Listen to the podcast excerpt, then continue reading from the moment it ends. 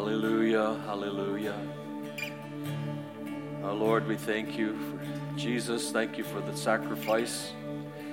Thank you that the blood of Christ cleansed us from all sins. Hallelujah. Thank you for the access we have into the very presence of God. Hallelujah.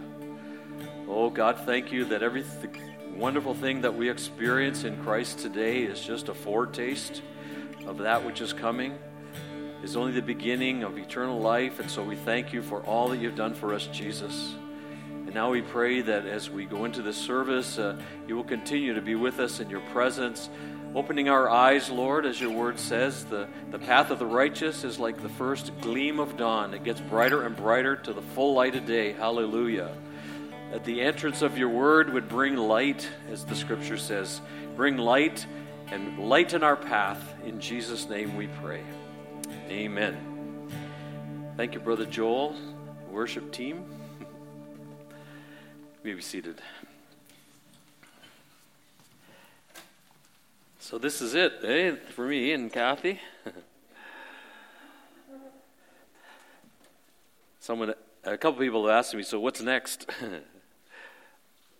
There's a part of me that feels a little bit like being at home, and when I get finished doing the lawn and staining this or painting that, Kathy says, well, I guess there's only this next, right?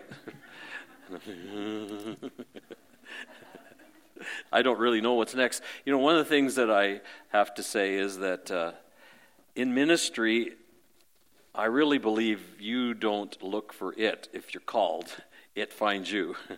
And so I know my superintendent says he wants to meet with me and has a few ideas. I don't know what that means. Could be small, could be big, could be for me, might not be for me. I have a couple of things to do this month, and I'll be speaking at the end of the month at a church. So I know a few things that are on the horizon, but I just look forward to being at home for Father's Day, and or else being in Sudbury where my three boys are. But anyway, I just thank God, first of all, for the opportunity to be here and for the invitation that your superintendent gave to me, a Western Ontario boy, to come over here to help you out in your time of need. And for us, we just realized this was so special because of the enrichment that you've brought to our lives, that I just realized, wow, this wasn't so normally the way it goes, but I'm so thankful that it did. And so thank you, everybody here, for enriching our lives. I just thank you for, as a congregation, you know, as an outsider coming in, there's a warm welcome from the very first moment we came, and I see that it continues every Sunday, and warmth and welcome and love that's shared. So I just believe there's wonderful days ahead. I thank God for the church board and those that were serving and the new board members. These are wonderful people, and I just believe that with Pastor Peter and Pastor Carrie Ann coming alongside the board, there's just great days ahead. Amen. I'm so excited for you. I'm excited for Pastor Peter and Carrie Ann for next Sunday. And thank the Lord for the staff. It's been a wonderful pleasure to work with them. Pastor Connie, and she just knows where everything is. And I'm glad you only went to Cuba for a few days. She said the internet might work. I wasn't going to bother her there, but there were a few things that we just couldn't figure out till she got back here. But wonderful to work with you and to serve with you, Pastor Orlando, and then Terrell while he was at the staff, and Dylan Fadzi, just great time, and Shirley, who's our bookkeeper, she's always there, and we just have had some wonderful times of fellowship together. And Pastor Peter's been there with Carrie Ann a couple of times, so that's been just great, and they're just going to fit in well. I thank the Lord for all the volunteers here, whether it's children's, youth, or usher, greeting ministry, many other things, Joy Unlimited. There's so many good things going on, and so thank the Lord for all those volunteers. We realize it's not a one-person or two-person show, right? And that we do this all together. I appreciate the worship team. I appreciate Mathen and Julia, Jim and Francie opening their home to Kathy and I to go there whenever we wanted to. And for Pastor Robert and Carolyn, who left and went to the sunny south, but left us their condo for almost 3 months, and that was nice. So we appreciate all those things. And like I said, our lives have been so enriched. And so thank you. Appreciate you, and I'll never forget you. And this morning I had to just come here early to have one more time to just walk around the sanctuary and pray. And I thought back this morning to those times in various churches where I pastored or was a transition pastor, and I always found one place that I could be alone with the Lord and pray. And so it was kind of surreal walking around praying today, thinking, I'm not going to do this again. I think I give these to Pastor Connie right after the service. But anyway, it'll be good to have an opportunity someday to come back and visit, so we look forward to that. Thank you so much for everything, and your love and your kind words and your encouragement, just that you love the Lord and you love His Word and you love to worship the Lord. This is the kind of church where a pastor should thrive, amen. So my last message for you today is just a message, I believe, of encouragement to what we can expect when we're in God's will. There's so many different titles I could give to this message. I guess I called it Acts 29. So if you look that up in your Bibles, actually you won't find it. There is no Acts 29. It ends at Acts 28. But we know that the book of Acts continues on, right? And so we are Acts 29, aren't we? Till Jesus comes. And things that you can expect when you're in God's will. Something that you will understand why I give it this title, a subtitle, Waiting for the Wind, is something that will build on last week's message, but also will be found in this particular passage of Scripture.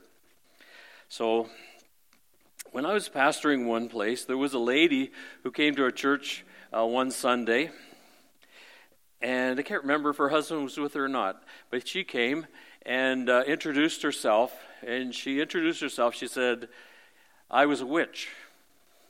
And I was watching TV, and the evangelist that was preaching said you can receive Christ. So in front of her TV, this lady who was a witch knelt down and received Christ into her life. I would love to have been there to watch this happen, because I can only imagine, because of the way I knew her firsthand, that some things must have went pooh, pooh, pooh. As the Lord came in, the devils went out, right? Well, she was a wonderful lady, and she just loved the Lord with all her heart, and her husband was a wonderful guy, and his name was George, and she wanted me to come over to visit George, because George just wouldn't get saved. He wouldn't get, give his heart to the Lord, because she was just on fire, as you can imagine. Well, anyway, she had me come over, and when George and I would talk, he loved to talk about creation, and he loved to talk about the Bible, but he wasn't quite ready to commit himself to the Lord because he saw such a transformation in his wife. I guess it scared him a little bit, so he wasn't sure if he was ready for all this. But anyway, George was a great guy. He accompanied her to church, and but no commitment from George for a few months. And then one Sunday morning after I finished preaching my message, I gave an altar call, as we used to do in those days, and I asked people who wanted to give their heart and life to Jesus. Now, if you know George, is a very shy guy, and his wife was the outgoing one, and George is shy, quiet. And so I said, how many here would like to give their life to Jesus today and surrender your life? And George said, I was sitting in my pew, and when I said, and raise your hand, he said, I'm not raising my hand. Like that. And I think there were 2 or 3 that morning, so I said, those of you that raised your hand, I want you to stand to your feet. Well, he's shy, right? And George says, he's sitting down, he says, I'm not standing to my feet. And so then I said, I'd like you to come forward. I'd like to pray with you, those that want to receive Christ. And so George he's standing there, and he's shy. He doesn't want to, he doesn't want to draw any attention to himself. He says, first thing I know, I'm walking up to the front. So I pray with him, he received Jesus as his Lord, and then I did the 4th bad thing. I said, I wonder if those that are here today that made a special prayer, George, why don't you tell people what you did? And you know what? He took the microphone and he said, I don't know what came over me, but I just grabbed the microphone and with great confidence said, I received Jesus into my heart as my Lord and Savior. And he's looking at himself saying it. He doesn't believe he's doing all this. You know what happened that morning? What happened that morning was not a sermon that changed things. It was the work of the Holy Spirit. And you've heard similar type of stories, not exactly the same, of course, but things where the Holy Spirit comes. And that is the only way we want to go forward. The book of Acts is called in our Bibles the Acts of the Apostles, when it's better named the Acts of the Holy Spirit, because the Acts of the Holy Spirit through the Apostles is what the book of Acts is all about. And Warden is not where it is today, wouldn't even be here if it were not for the Holy Spirit. He is the one who draws us to Christ, opens up our eyes, convinces us that we need to make a difference in our lives, and if we're willing to make that first step, then the Lord comes and he gives us the push, right? That extra step. So we rely on the Lord. When we look at the Gospels, Matthew, Mark, Luke, and John, we can follow Jesus in those early days of his ministry, around 3 years, till about the age of, starting about the age of 30 or so, and in the flesh, on earth, in the Middle East, that's where Jesus was ministering, teaching, doing miracles, healing, and finally being taken to an old rugged cross and crucified. When we come to the book of Acts, we have to remember, when we come to the book of Acts, that we are still seeing Jesus working, right? Because Jesus rose from the dead, and then he ascended to heaven, and he's told the disciples, don't you dare go and try to fulfill the Great Commission until you be endued with power from on high. So go and wait in Jerusalem, and 10 days later, the Holy Spirit came, they were empowered, and Peter, who was a coward, was afraid of a little girl, who thought she recognized his Galilean accent, said, you're one of those disciples. And he swore and said, no, I don't know who Jesus is. Now Peter, full of the Holy Spirit, is preaching a sermon, 3,000 people get saved. That's the work of the Holy Spirit, that no man could ever glory, right? And what God wants to do in our lives and in our midst is always something that people will look at and say, look at what God is doing, amen? So we come to the book of Acts. We see Jesus no longer limited in a body like he was while he was here ministering on earth. We're still watching him. He's no longer restricted of being in one place at one time. Peter would go to Babylon where he would die. Paul would minister in Rome. Thomas, they say, went to India. And Andrew, I've walked the streets of Kiev, Ukraine, and there's St. Andrew's walkway or pathway. Andrew went there. John, well, we don't know if he died on Patmos or back in Ephesus. All these different geographic places. Because Jesus said, greater things than I'm doing, you're going to do because I go to the Father. And so the Holy Spirit is working through these different individuals and many, many others, doing great and marvelous things. So I come to this passage of Scripture to close my transition time off as a little excerpt from the second missionary journey of the Apostle Paul as found in the book of Acts, chapter 16. And as I said, my subtitle would be Waiting for the Wind, and my subtitle would be What Things We Can Expect When We're in God's Will. So we've been praying, you've been praying for almost a year, up until the time Pastor Peter came and was voted on. We were praying for God's will to be done. The church board was praying specially, interviewing, and then we brought the couple, Pastor Peter and Carrie Ann, to the congregation, and you voted. And so we believe and sense in our hearts that we're in the will of God right now. So if we're in the will of God, then I'm just saying, let me share a few things that I think can happen when we are in the will of God. I don't think, I know can happen when we're in the will of God. So, let's just start off. We're in Turkey.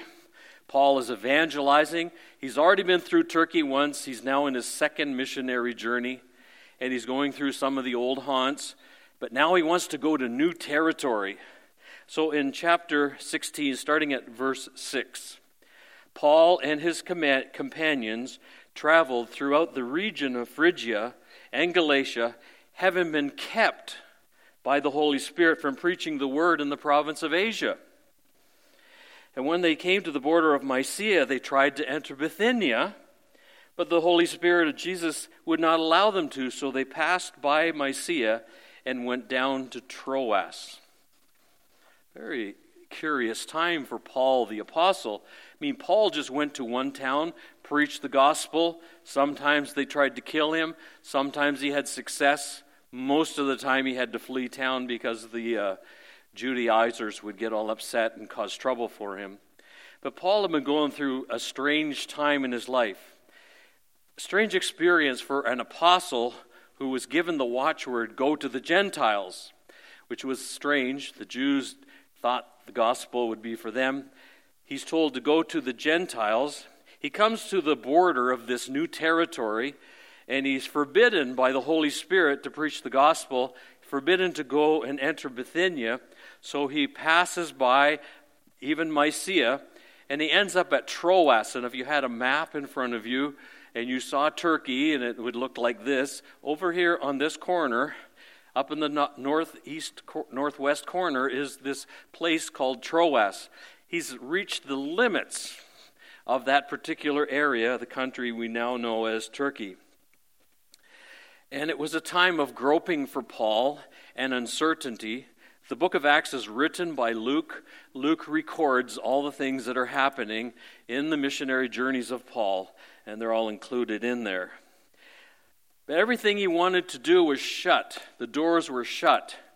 And I'm sure if we were to sit down with some of the church board members, that they would say they looked at resumes, and as they prayed, the Lord would shut the door. The Holy Spirit would say, "No, not that one. No, not that one. No, not that way." And so this is the kind of thing goes on during a transition. It's a time of trying to discover the will of God and not always understanding why the Holy Spirit doesn't say, "Here's the person, go with this person first." We don't understand it. But God knows what's best, doesn't he? He knows what's best for Warden, and so that we have to trust that the Lord would do that.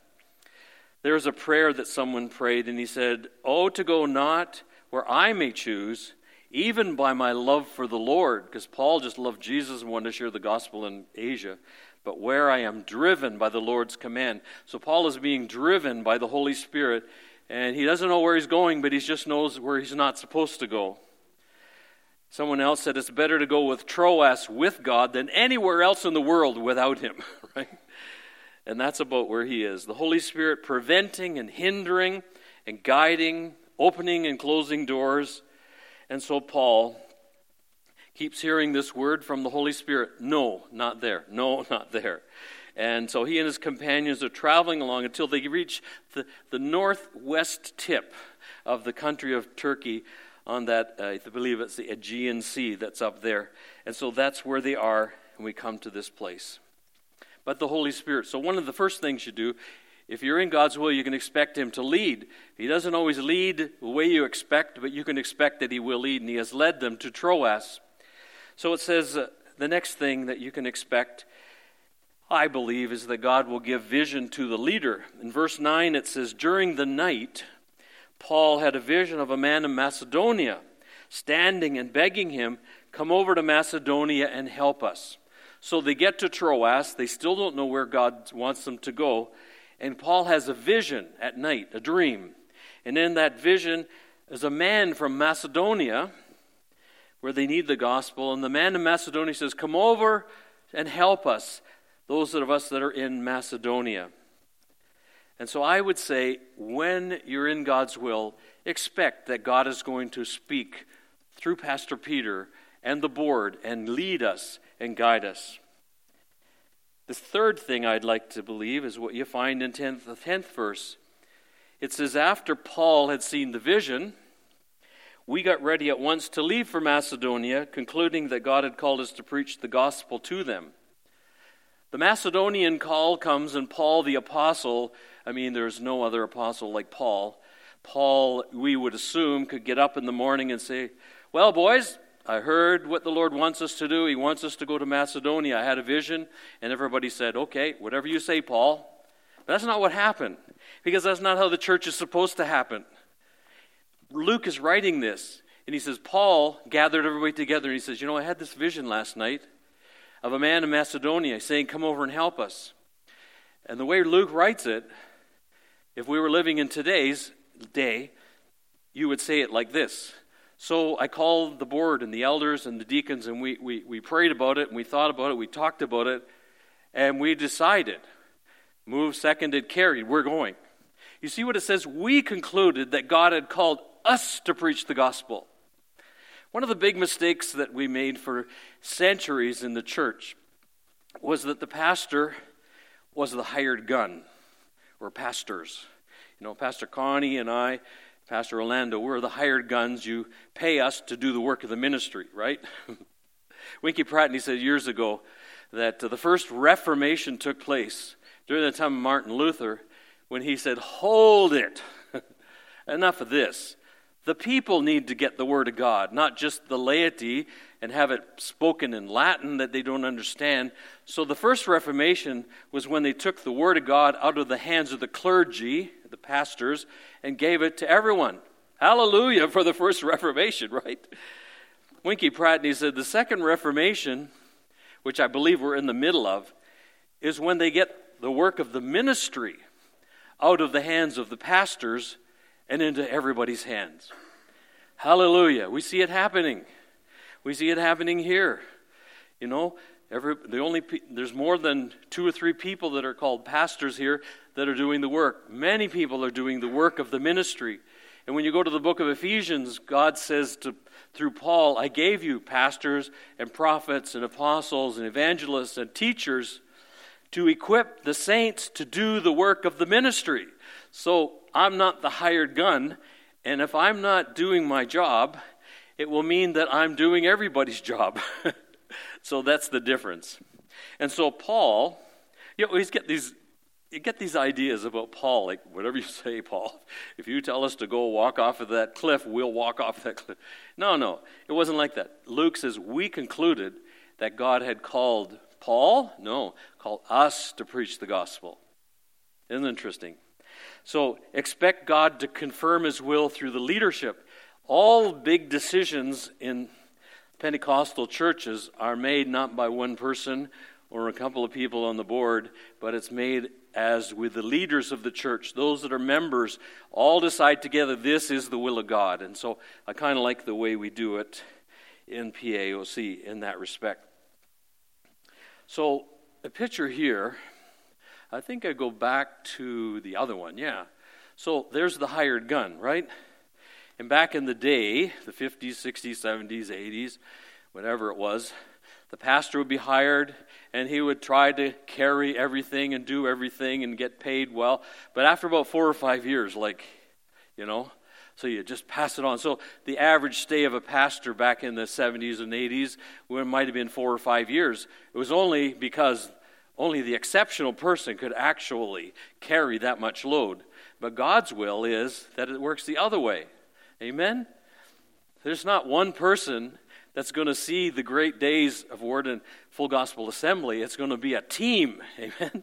And so let's believe that that's the way God wants it to happen. Amen? So we come to the verse that helps me with my subtitle, Expect the Wind. It says in verse 11, from Troas we put out to sea and we sailed straight for Macedonia or Samothrace, and the next day we went on to Neapolis. It says they acted at once. Once they knew what God's will was, they decided that's what they're going to do. And it takes them less than 2 days to get there. Now, this is before the days of motorized outboards and ships and all of that. In Acts chapter 20, a few chapters later, the same distance takes 5 days. 2 days, 5 days. Why? There's only going to be one reason, and that's they had the wind with them. And so they had the wind brought them there in 2 days, when it normally would take 5 days. And I believe, because Warden Full Gospel Assembly is in the will of God, that there are dreams and that there are ideas for ministry and what God wants to do, that I'm just believing that instead of waiting 5 years, we have to wait 2 years maybe.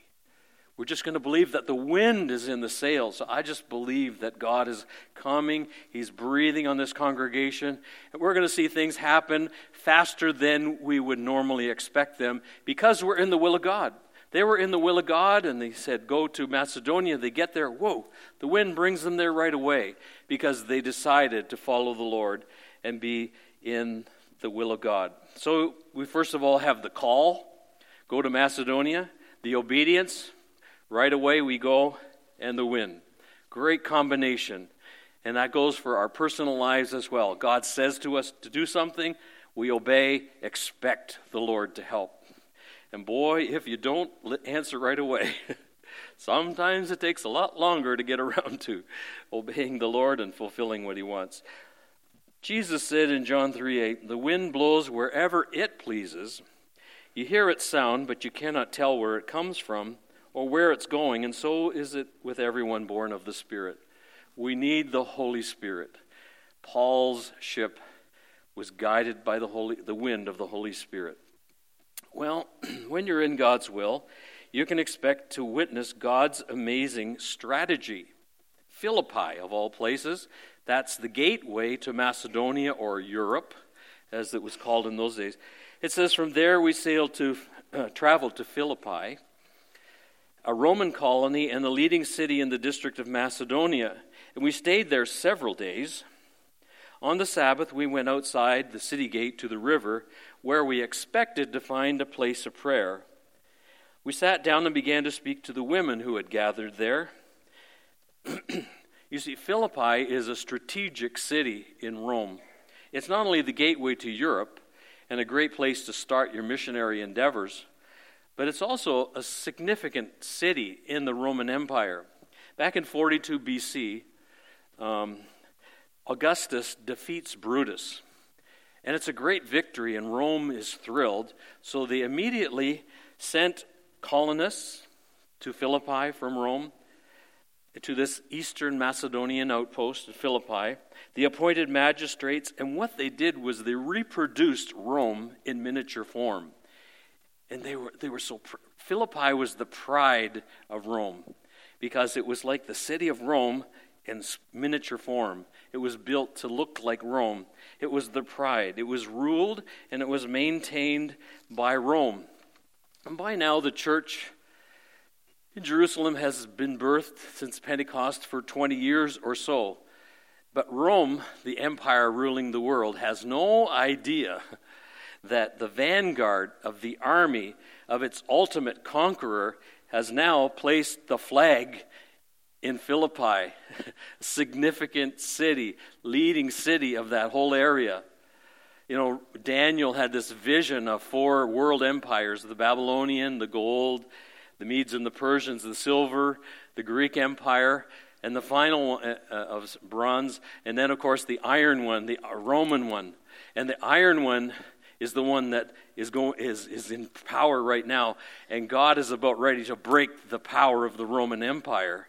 And so the gospel comes to the Roman Empire, and they don't even have an idea that what's going on. The world has no idea of what's just about to happen because the gospel's going to go forth from Philippi into all of Europe. But the Lord knows, and you know what? The devil knows too, because we're going to find that out as we read along in this chapter. So Paul and his team, they stick to the basics, the important things. He says, well, now that we're here, we just settle down. Let's find a place of prayer. Isn't that wonderful? Prayer, the foundation for all good works that God will ever do is prayer. We expected to find a place of prayer. So it says in verse 14, one of those listening was a woman from the city of Thyatira named Lydia, a dealer in purple cloth. She was a worshiper of God. The Lord opened her heart to respond to Paul's message. When she and the members of her household were baptized, she invited us to her home. She said, if you consider me a believer in the Lord, come and stay at my house. and she persuaded us. Could you just imagine what kind of a lady this is? She persuaded us. Strong woman leader. I think she was probably the pastor of the church in Thyatira at one time and went back there, but we don't know that for sure. She was a dealer in purple dye, special dye from a special shellfish. Back in 1900, it was worth about $500 to $1,000 a pound over 100 years ago. She was a worshiper of God, but she didn't know Jesus. What does that mean? She was a Greek. She saw Judaism, said, I like this God. I believe this is the only true God. She made the decision to leave her heathen gods and beliefs and follow the one true God, the God of Israel. Now, along comes Paul the Apostle and says, you're on the right track, but Jesus is the Messiah, and he's the Savior of not only the Jews, but of all the world, and the Lord opens her eyes, and she gets saved, and then she opens up her home. And I just want you to think about this word, opened, for a minute. It says, the Lord opened her heart. So she's sitting there listening. She's already a pretty strong lady, very persuasive. She made a big decision to change from her religion to Judaism. And it says the Lord opened her heart as he spoke. As Pastor Peter and others come and preach from this pulpit, the Lord will open hearts. Amen. I've heard of people coming in to disrupt a service, and the Holy Spirit get a hold of their hearts and they get saved. Amen. It says the Lord opened her heart. That word opened in the Greek, thanatos, a very interesting word. I relate to it so well because if you think in the next picture here, I think there's a picture of some fishing line or something, isn't there? There you go. That I lived that for a few years when I'd take my four younger sisters fishing. And we fished off the shore where there were a few trees. And I spent the whole afternoon disentangling their fishing lines. Well, I learned rather quickly that you don't disentangle a fishing line. You just get the knife out. Because you could be there all day just trying to get one of those messes, right? But do you know what it means? It means to thoroughly disentangle open. So what happened was Lydia comes to the service, or she's already at the service. It's a place of prayer. And now she hears something brand new. Jesus is the Messiah, the hope of Israel. She hears it, and it's like God grabs one end of the tangled up thinking and tangled up life, grabs the other end, and goes like this, and it's straight. That is the miracle of salvation. And that's what happened to that lady that I told you about. She sat in front of the TV. She heard of the gospel. Her life was so entangled. I mean, she was a witch. Just like that, she believed. Her life changed. When we give our hearts and lives to Jesus Christ, he changes us. People come into this church tangled up lies, messed up with the philosophy of the age that we live in, messed up in drugs, messed up with all kinds of hurts from the past. You name it. Atheists, agnostics. The Holy Spirit, if we faithfully preach, if we make this a place of prayer, he will do a work that we could never do. As good as Pastor Peter's best sermon will ever be, only the Holy Spirit can open the heart. Isn't that a beautiful word? He opened her heart. So casual in English, just open her heart. Right? But that's what God will do, I believe, as we're in the will of God. And since you are, I expect that. So her open heart led to an open home and eventually an open continent. So never underestimate the importance or the significance when the message of the Lord is given to one man or woman, young or old, and they respond. Who knows? The next Billy Graham, right? Who knows? Well, I'll go quickly through the rest of the story because I just find it so encouraging for us at this point. We can expect deliverances from the power of Satan. It says, once when we were going to the place of prayer, we were met by a female slave who had a spirit by which she predicted the future. She earned a great deal of money from her owners by fortune-telling. She followed Paul and the rest of us, shouting, "These men are servants of the Most High God, who are telling you the way to be saved." Sounds like a good thing to say, but when a demon's saying it, it's not quite the same, is it? She kept this up for many days. Finally, Paul became so annoyed that he turned around and said to the spirit, not to the girl, "In the name of Jesus Christ, I command you to come out of her." And at that moment, the spirit left her. When you're in the will of God, expect that no matter what the devil throws at us, we have power in Jesus' name. Amen? In Jesus' name, there's power. There's power in the blood. And so we don't have to fuss with all this. We just believe that God is going to be with us and God is going to do great things. I don't know why Paul waited so long. I would imagine there would have been a few people in the church pretty upset. Why don't you just talk to that person? But we just leave things for the right time. When you're in God's will, you can expect opposition. Well, this little girl who was able to tell the future and make all kinds of money for her owners, well, she has no power left to do that. It says, when her owners realized that their hope of making money was gone, they seized Paul and Silas, dragged them into the marketplace to face the authorities. They brought them before the magistrates and said, "These men are Jews, and they're throwing our city into an uproar." Money. "By advocating customs unlawful for us Romans to accept or practice." The crowd joined in the attack. They didn't even know what was going on. They just wanted to have a fight, a riot. A lot like today, right? The magistrates ordered them to be stripped and beaten with rods. After they were severely flogged, they were thrown into prison, and the jailer was commanded to guard them carefully. And when he received these orders, he put them into the inner cell and fastened their feet with stocks. When you're in God's will, and you start seeing people like Lydia get saved, you start seeing people get set free from demonic oppression, possession, whatever you want to call it, all of those things. When you see that happening, you can expect that there's going to come some opposition.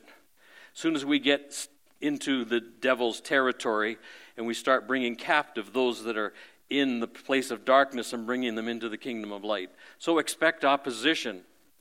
And this is what happened. But praise God, and these guys were beaten severely. Praise God, you can also expect the grace to endure. It says about midnight, Paul and Silas, I'm sure they were bleeding and they were hurting, but they were praying and they were singing hymns to God, and the other prisoners were listening to them. You don't do that unless God gives you grace. But when the enemy comes in, like a flood, the Lord will raise up a standard. He'll give you the grace, and he gave the grace to Paul and Silas, and here they are singing while they're bleeding at midnight in this inner cell. Like, this is not just a nice, comfortable little cot. Second thing that you can expect when you're in God's will, let's expect miracles. Amen? Let's believe that the days ahead for Warden are going to be days when we see miracles. Suddenly, while these men are singing and praising God at midnight, it says there was a violent earthquake. The foundations of the prison were shaken, and at once the prison doors flew open, and everyone's chains came loose. Hallelujah! Boy, if we can just endure, receive the grace of God, sing out of our prisons, and pray, we're going to see miracles happen. Amen. This is what I believe is going to happen here. And when you're in God's will, not only expect miracles, but expect the unexpected. The jailer doesn't run in with his sword to kill Paul.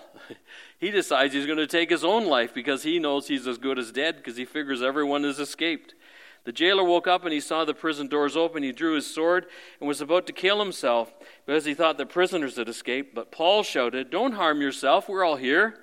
The jailer called for lights, rushed in, fell trembling before Paul and Silas, and then he brought them out and asked, "Sir, what do I need to be saved? What do I need?"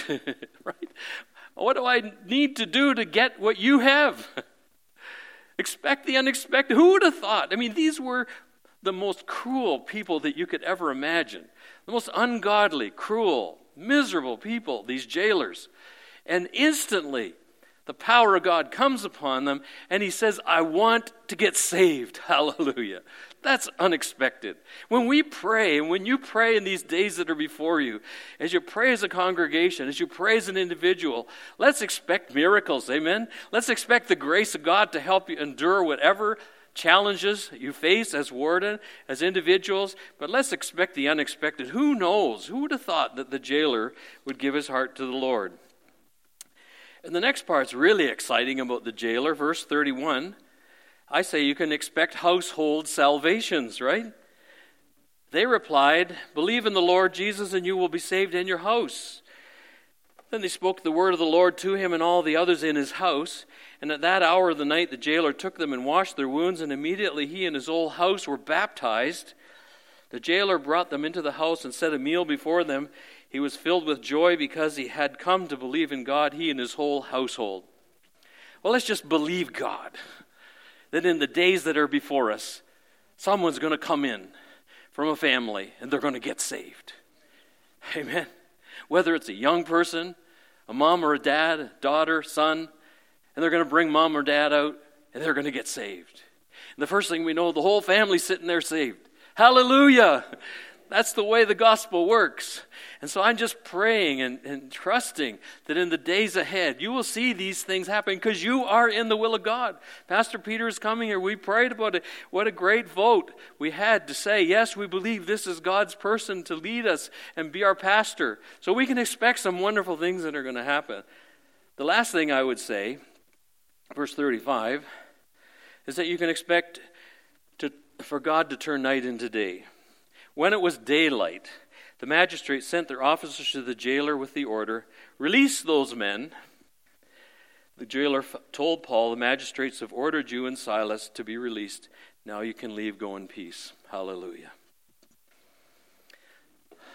My prayer for you is that all these things that we can expect when we're in God's will come to reality for Warden Church. I'll be so excited. I'm excited for next Sunday. I'm excited for Pastor Peter and Carrie Ann as they come. But when we're in God's will, let's expect God to do great things. Amen? Expect the Holy Spirit to lead the church leadership, to open and to close doors.